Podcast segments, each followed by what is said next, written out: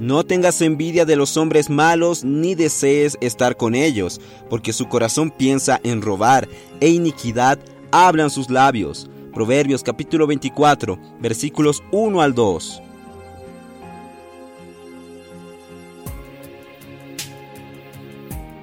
Amados hermanos, amadas hermanas, gracias al Señor. Hoy es el día 24 de septiembre y en este día Dios quiere hacernos una pregunta. ¿Violencia o amor?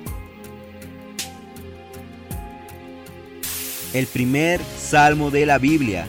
Dice, Bienaventurado el varón que no anduvo en consejo de malos, ni estuvo en camino de pecadores, ni en silla de escarnecedores se ha sentado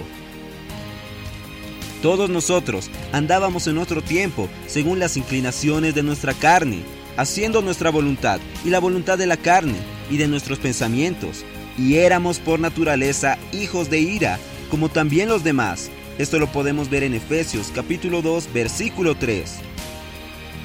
Y nuestro destino era la perdición eterna, y es por eso que no debemos tener envidia de aquellos que practican maldad en los versículos 5 y 8 podemos ver que nosotros, estando muertos en nuestros delitos y pecados, fue ahí que Dios nos dio vida juntamente con Cristo y por la gracia fuimos y somos salvos mediante la fe. Y eso no proviene de nosotros, no es por nuestra capacidad, es un don de Dios. ¿Y hoy dónde está nuestro placer? cambió todo nuestro destino y nuestro placer está en la palabra del Señor. En ella meditamos de día y de noche. Y quien practica esto es como un árbol plantado junto a las aguas, que en el debido tiempo da su fruto y cuyas hojas no se marchitan. Y todo cuanto hace será bien sucedido, será prosperado. Esto lo vemos en Salmos capítulo 1 versículos 2 al 3.